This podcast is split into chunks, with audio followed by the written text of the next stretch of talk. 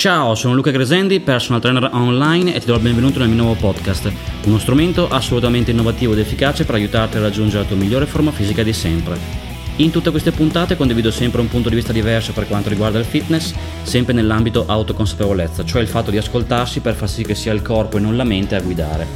È quindi fondamentale nel corso del tempo spostare il focus dalla mente in termini di serie, ripetizioni, pause e controllo al corpo, imparando quindi a fluire più liberamente in modo tale che tutto possa essere più efficace, divertente e sicuramente anche sicuro. In questa puntata parliamo di cosa fare se non vedi risultati e come sempre le risposte non saranno le classiche risposte razionali che ti portano ancora una volta a infilarti sempre di più in un labirinto di numeri, controllo e mille domande, ma è un discorso molto più, diciamo così, istintivo, corporeo. Quindi se non vedi risultati di base vuol dire che a monte c'è un problema in termini di ascolto di sé io batto sempre diciamo, il tasto lì, se si dice così, perché ovviamente è impensabile potersi allenare in palestra o a casa nell'ambito fitness, allenamento fisico, senza un buon ascolto di sé, perché ovviamente diventa assolutamente impensabile poter avere buoni risultati tanto più nell'ambito dell'allenamento fisico. Fosse un discorso diciamo, intellettuale, ci sta che ovviamente il corpo viene escluso, ma dovrebbe essere scontato che nell'ambito dell'allenamento fisico, in palestra e quant'altro, ci sia l'ascolto di sé. Questo non avviene mai e quindi ovviamente è importante ribadire questo concetto. Quindi se uno arriva al punto in cui non vede risultati, di sicuro manca l'ascolto di sé, perché se uno si ascoltasse saprebbe sempre cosa fare per fare un salto di qualità. Quindi che sia una fase di stallo oppure una mancanza di risultati, sicuramente è fondamentale che ci sia questo ascolto di sé per migliori risultati. Come si fa? Molto semplicemente cominciando a spostare il focus dalla mente al corpo. Quando io mi alleno a casa in palestra, tutto le, il discorso numerico di serie, ripetizioni, pause, periodizzazione, strategia, super serie, piramidale e così via, passa in secondo piano perché in primo piano c'è il discorso di sensazioni, quello che io sento, non quello che penso. Quello che io sento è sempre vero per me in quel momento lì mentre mi alleno, quindi il corpo mi guida in termini di sensazioni per dirmi cosa è efficace per me, quello che invece penso può essere sbagliato, quindi un'eventuale strategia che magari io tanto più l'ho presa dall'esterno può essere sbagliata, invece quello che sento è sempre giusto per me, quindi è vitale che ci sia questo ascolto di sé per fare un salto di qualità. Quindi mi raccomando che sia a casa in palestra comincia per sbloccare questo risultato ad avere una migliore consapevolezza di te. Mentre ti alleni ascoltando i muscoli e quindi cominciando un po' a sentire come rispondono,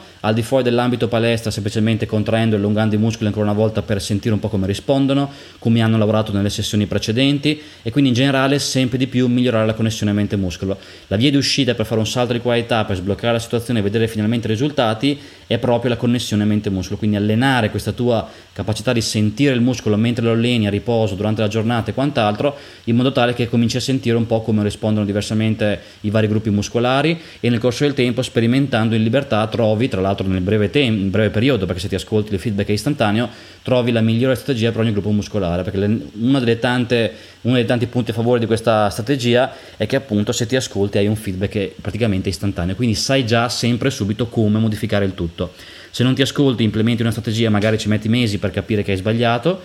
magari poi nel frattempo senza capire cosa hai sbagliato, in questo caso invece nel momento in cui ti ascolti il feedback è istantaneo per sentire cosa stai sbagliando. E quindi se mi alleno in palestra, faccio un, un qualche curl per i bicipiti e non sento niente, il corpo mi comunica istantaneamente che non sento niente. Magari poi comincio ad esempio a enfatizzare la supinazione dell'avambraccio e guarda caso comincerò a sentire in quel caso lì, quindi dopo mi renderò conto istantaneamente grazie a questo feedback che appunto cosa sto sbagliando. Quindi come vedi tutto si riduce a quello, tutta la complessità che potrebbe essere diciamo ulteriormente alimentata da un discorso prettamente razionale di serie, ripetizioni, pause, intensità, volume di allenamento, periodizzazione, dopo diventa una lezione di, di fisica o di, o di chimica o di qualsiasi cosa, in realtà tutto si riduce a eh, inserire la spia nel corpo e sentire, sentire, sentire, sentire. Se non senti mentre ti alleni, non hai una buona consapevolezza corporea, non senti nei giorni successivi, nei giorni successivi non hai la consapevolezza di sentire come hanno risposto il, il corpo, eccetera, tutto questo diventa, in questo contesto diventa molto difficile ovviamente avere buoni risultati, anzi impossibile perché ovviamente